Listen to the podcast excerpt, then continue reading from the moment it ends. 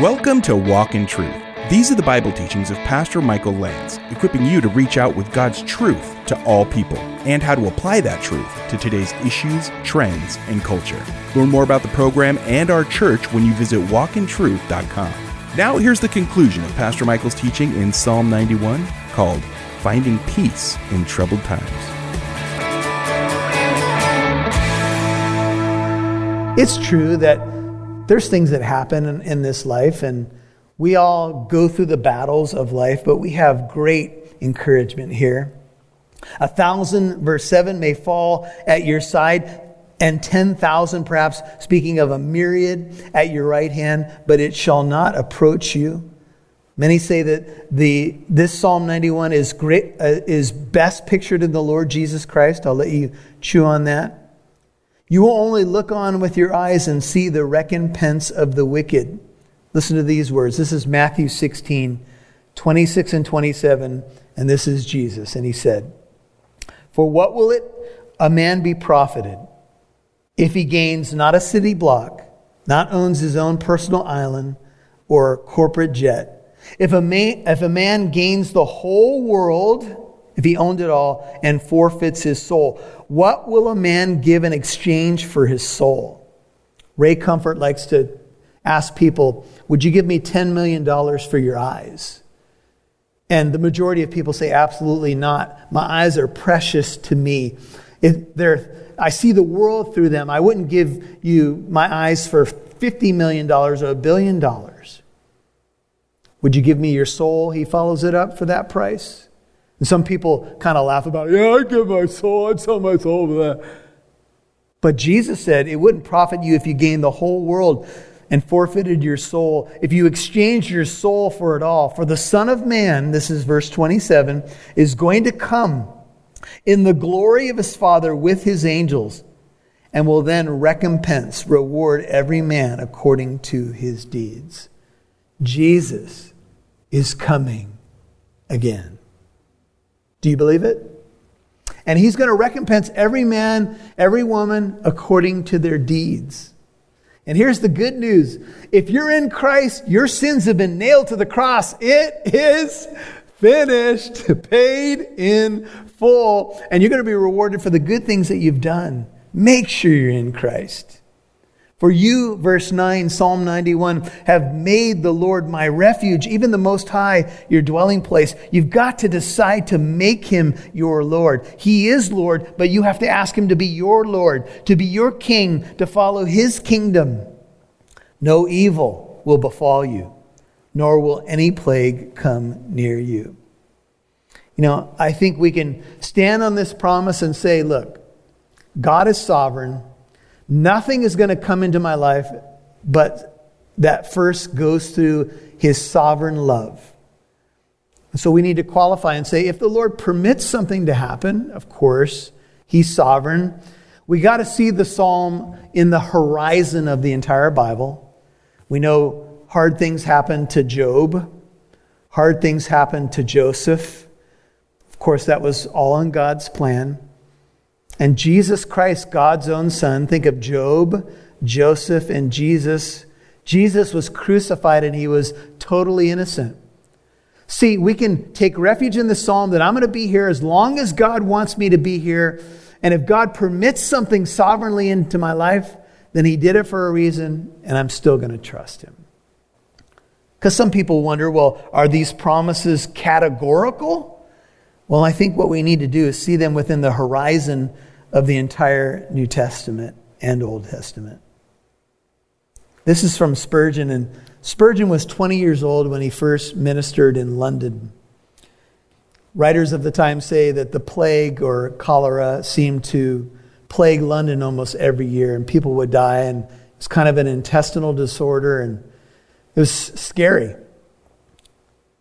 And this is what Spurgeon says as we move into verses 11 and 12. He says, before expounding these verses, I cannot refrain from recording a personal incident illustrating their power to soothe the heart when they are applied by the Holy Spirit. In the year 1854, when I had scarcely been in London 12 months, he was about 20, the neighborhood in which I labored was visited by Asiatic cholera. My congregation suffered from its inroads. Family after family summoned me to the bedside of the smitten, and almost every day I was called to visit the grave. I gave myself with youthful ardor to the visitation of the sick, and was sent from all corners of the district by persons of all ranks and religions. I became weary in body and sick at heart. My friends seemed falling one by one, and I felt or fancied that I was sickening like those around me. A little more work and weeping would have me laid low among the rest. I felt that my burden was heavier than I could bear, and I was ready to sink under it. As God would have it, I was returning mournfully home from a funeral when my curiosity led me to read a paper that was up in a shoemaker's window in the Dover Road. It did not look like a trade announcement, nor was it, for it bore in a good, bold handwriting these words: "Because thou hast made the Lord, which is my refuge, even the Most High, thy habitation, there shall no evil befall thee, neither shall any plague come nigh thy dwelling." The effect upon my heart, says Spurgeon, was immediate. Faith appropriated the passage as her own. I felt secure, refreshed, girt with immortality. I went on with my visitation of the dying in a calm and peaceful spirit. I felt no fear of evil. I suffered no harm. The providence which moved the tradesman to place those verses in his window, I gratefully acknowledge. And in the remembrance of its marvelous power, I adore the Lord my God. Have you ever had that happen to you before? Just in the moment where you need that word comes. And on that promise, it's like another layer of God's armor has been placed upon you and over your soul, and you can carry on and you can go forward in confidence. I will say to you, though, that Charles Spurgeon, that I just quoted to you, suffered from ill health for many years. He was tormented by gout, rheumatism, Bright's disease, a historical description of a range of kidney problems, and many of you know that Spurgeon suffered from despairing depression. And yet he carried on. He died at the age of 57. And he died of his last disease. But God sovereignly used those years that had been ordained for his life to preach the Word of God. When Spurgeon died at 57, he had an impact like few people over history. When he died in Mentone in Switzerland, more than 100,000 people lined the streets for the passing of his funeral cortege. Every shop along the route closed its doors out of respect for him. There were 3 days of services in his metropolitan tabernacle. One eyewitness wrote these words: It was a wonderful and never to be forgotten sight that passed through the London streets on Thursday, the 11th, February 1892. Nothing was seen for miles but bare heads, closed blinds, and universal signs of grief and sorrow. It was indeed a memorable scene. What a lesson that Bible-decked coffin preached to its tens of thousands as it passed through their midst. All classes, all creeds, all parties joined in their voice of mourning. The orphan children sang their last hymn to their beloved father as they bore out of their sight forever. He helped so many people. He helped orphans. He preached the word. On the Tuesday, more than 60,000 people passed through the chapel where Spurgeon's coffin lay in state. At the final service on Thursday, there was addresses by well-known folks, but a sign of how widely Spurgeon was respected, the benediction was given by the Bishop of Rochester. Spurgeon was prone to depression throughout his life, but he did not fear death. He preached on dying often and spoke of the Christian's eternal hope. This is the last part. The best moment of a Christian's life is his last one, said Spurgeon, because it is the one that is nearest heaven. It is not a loss to die. It is a lasting, perpetual gain. All the glories of midday are eclipsed by the marvels of sunset. And poignantly and aptly in his case, he who learns to die daily while he lives will find no difficulty to breathe out his soul for the last time. You see, folks, God is sovereign over our lives, and our times are in his hands. And you're going to be safe and secure until he decides to take you home. And even when he takes you home, you're going to truly be under the shelter of his wings. Amen? So as a Christian, we don't have to fear. I know there's a lot of things to be maybe frazzled about right now, but my prayer is that you'll find your peace and refuge in him. A few more verses. Verse 11. He will give his angels, notice plural, angels charge concerning you. Some of you say, because I need more than one angel, right? I've heard about a guardian angel, but I need plural angels, man, to guard you in all your ways. They will bear you up in their hands, lest you strike your foot against a stone.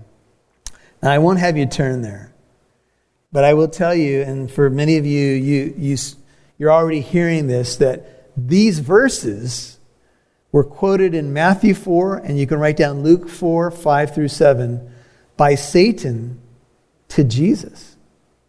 In Jesus' temptation in the wilderness, as he went out and was tempted by the devil for 40 days, the angels were ministering to him, Mark 1, 13 and 14. Satan quoted Psalm 91. But here's what he said. He said, since you're the Son of God, throw yourself off the pinnacle of the temple. Because it is written, he will give you his angels charge over you. Literally, you could put it this way. So you won't even stub your toe. Go ahead and jump off. And the implication is God's not being true to his promises. Maybe he's not being true to Psalm 91, Jesus. And this may be more evidence that Psalm 91 is a messianic psalm about the Messiah. Throw yourself down. You'll hear more from Pastor Michael in a moment. Hey, it's producer Rob Newton. On behalf of Pastor Michael and the entire Walk in Truth team, thank you so much for your financial gift over the holiday season to help Walk in Truth remain on this station and podcast app. Now, Pastor Michael would love to talk to you about our new goal to expand. 96.9 KEPT-FM, East Bay Area in California. Cities near and around San Francisco, San Jose, Palo Alto, and Pleasanton, we have an opportunity to be on that radio station daily during drive time and for a very low price, only $3,600 a year. That's $300 a month. And so if you're a longtime listener to Walk in Truth, and if you've been blessed by the program, you believe in it, and you've been partnering or you want to do more, here is an opportunity to equip people in the Northern California area with what you've been hearing on Walk in Truth. We have a couple of weeks to raise the funds before the time slot is given to another program. Thanks to Kelly in Kansas City, we are $150 closer to reaching the $3,600 goal. Can you give a one-time gift today? Can you be one of 23 to give $150 or one of 12 to now give $288? However the math works out, we're going to trust God with the results, but we would love to walk through this open door. Would you give today and help us get on an additional radio station in the San Francisco area? Please visit walkintruth.com today and click donate or call 844-48-TRUTH during normal business hours. Hey, ahead of time, we just want to express our gratitude. Thanks for praying. Thanks for supporting and giving. We love you. We appreciate it. And we look forward to what God is going to do. Visit walkintruth.com today and click donate or call 844-48-TRUTH. That's 844-48-TRUTH or visit walkintruth.com. We'd love to see who's listening, so please connect with us on Facebook, Twitter, or Instagram. Just do a search for Walk in Truth Show. Now, back to Pastor Michael Lance right here on Walk in Truth. And you're going to be safe and secure until he decides to take you home. And even when he takes you home, you're going to truly be under the shelter of his wings. Amen? So as a Christian, we don't have to fear. I know there's a lot of things to be maybe frazzled about right now, but my prayer is that you'll find your peace and refuge in him. A few more verses. Verse 11. He will give his angels, notice plural, angels charge concerning you. Some of you say, because I need more than one angel, right? I've heard about a guardian angel, but I need plural angels, man, to guard you in all your ways. They will bear you up in their hands, lest you strike your foot against a stone. Now, I won't have you turn there. But I will tell you, and for many of you, you're already hearing this, that these verses were quoted in Matthew 4, and you can write down Luke 4, 5 through 7, by Satan to Jesus. In Jesus' temptation in the wilderness, as he went out and was tempted by the devil for 40 days, the angels were ministering to him, Mark 1, 13 and 14. Satan quoted Psalm 91. But here's what he said. He said, since you're the Son of God, throw yourself off the pinnacle of the temple. Because it is written, he will give you his angels charge over you. Literally, you could put it this way. So you won't even stub your toe. Go ahead and jump off. And the implication is God's not being true to his promises. Maybe he's not being true to Psalm 91, Jesus. And this may be more evidence that Psalm 91 is a messianic psalm about the Messiah. Throw yourself down. And then Satan quotes the Bible. Isn't Satan strategic? He can even quote the Bible.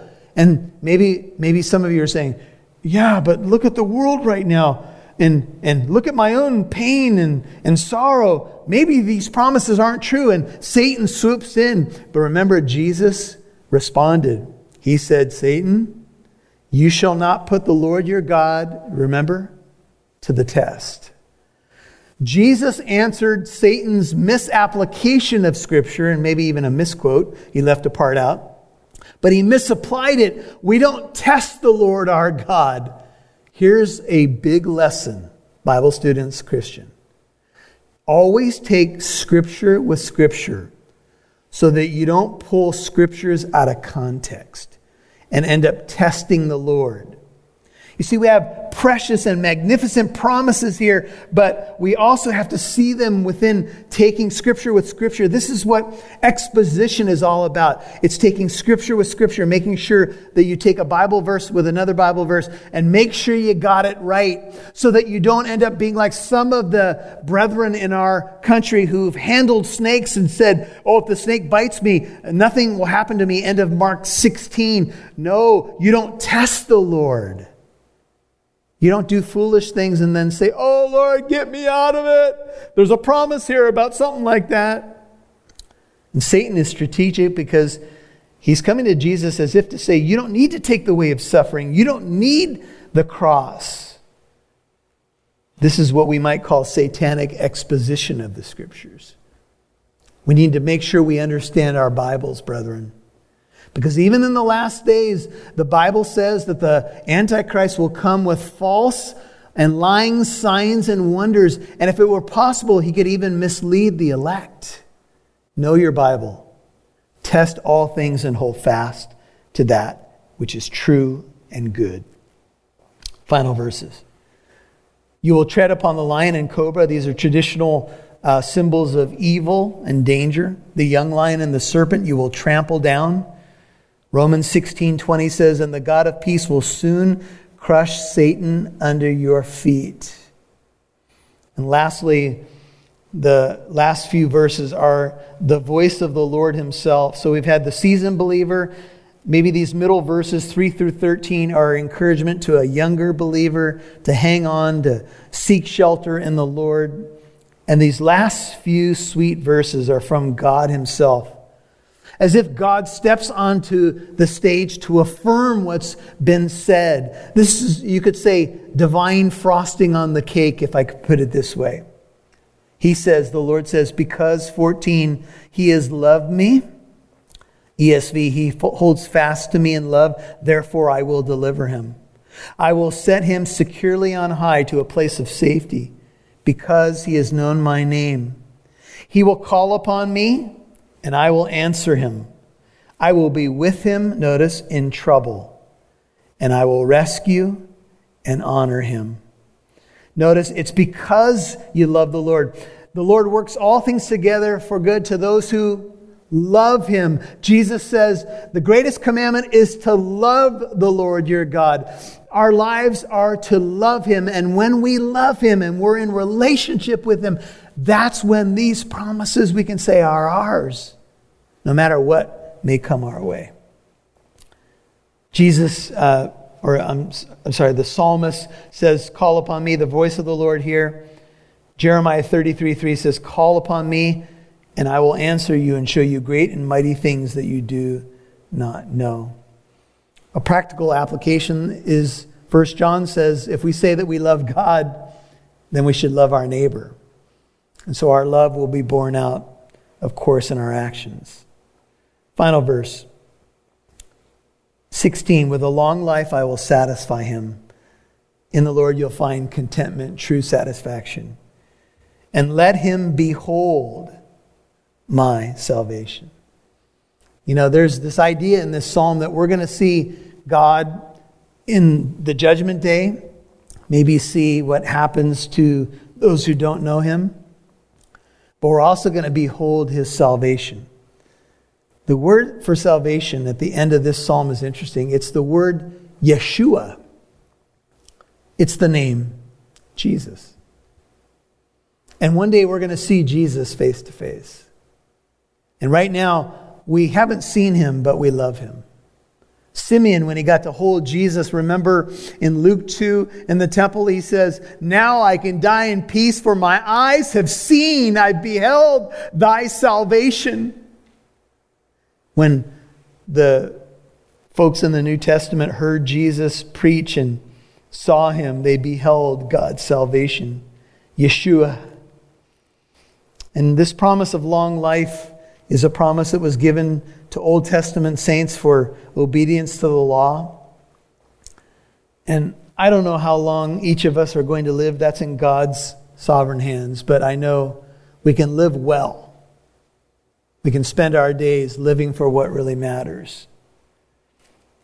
Psalm 23 verse 6 says, surely goodness and loving kindness will follow me all the days of my life, and I will dwell in the house of the Lord forever. We're going to be there forever. God has been really good to us. A final quote from Spurgeon. With long life I will satisfy him. The man described in this psalm fills out the measure of his days. Whether he dies young or old, he is quite satisfied with life. Can't help but think of Jim Elliot. And is content to leave it. He shall rise from life's banquet as a man who has had enough, and would not have more even if he could. And show him my salvation. The full sight of divine grace shall be his closing vision. He shall look from Amana and Lebanon, not with destruction before him black as night, but with salvation bright as noonday. Smiling upon him, he shall enter into his rest. Underneath us are the everlasting arms. And one day, we're going to be at his feet. I don't know if I'm going to dance. I don't know if I'll be able to even say anything, but I'm going to see my salvation, my Jesus. My Jesus, my Savior, there's none like you. You've been listening to Finding Peace in Troubled Times, Part 3 on Walk in Truth. And that was the conclusion of Pastor Michael's teaching in Psalm 91. Remember, if you missed any part of today's program, you can listen to Walk in Truth on the Living Truth app or wherever you get your podcasts. And please follow Walk in Truth on social media. Walk in Truth is on Facebook, Instagram, and Twitter. Follow us at Walk in Truth Show. Now, here's Pastor Michael. Well, the bottom line on Psalm 91 is, where do you find peace? And you know, peace is really, it's not a place. It's not even necessarily a state of mind. Peace is in a person. His name is Jesus. He is our peace. And I pray that you know the Prince of Peace, and that you know the shelter that that brings to your life and your heart, and that Psalm 91 would be a regular reflection for all of us, so that we have that medicinal work of the Holy Spirit in our lives through the Word of God.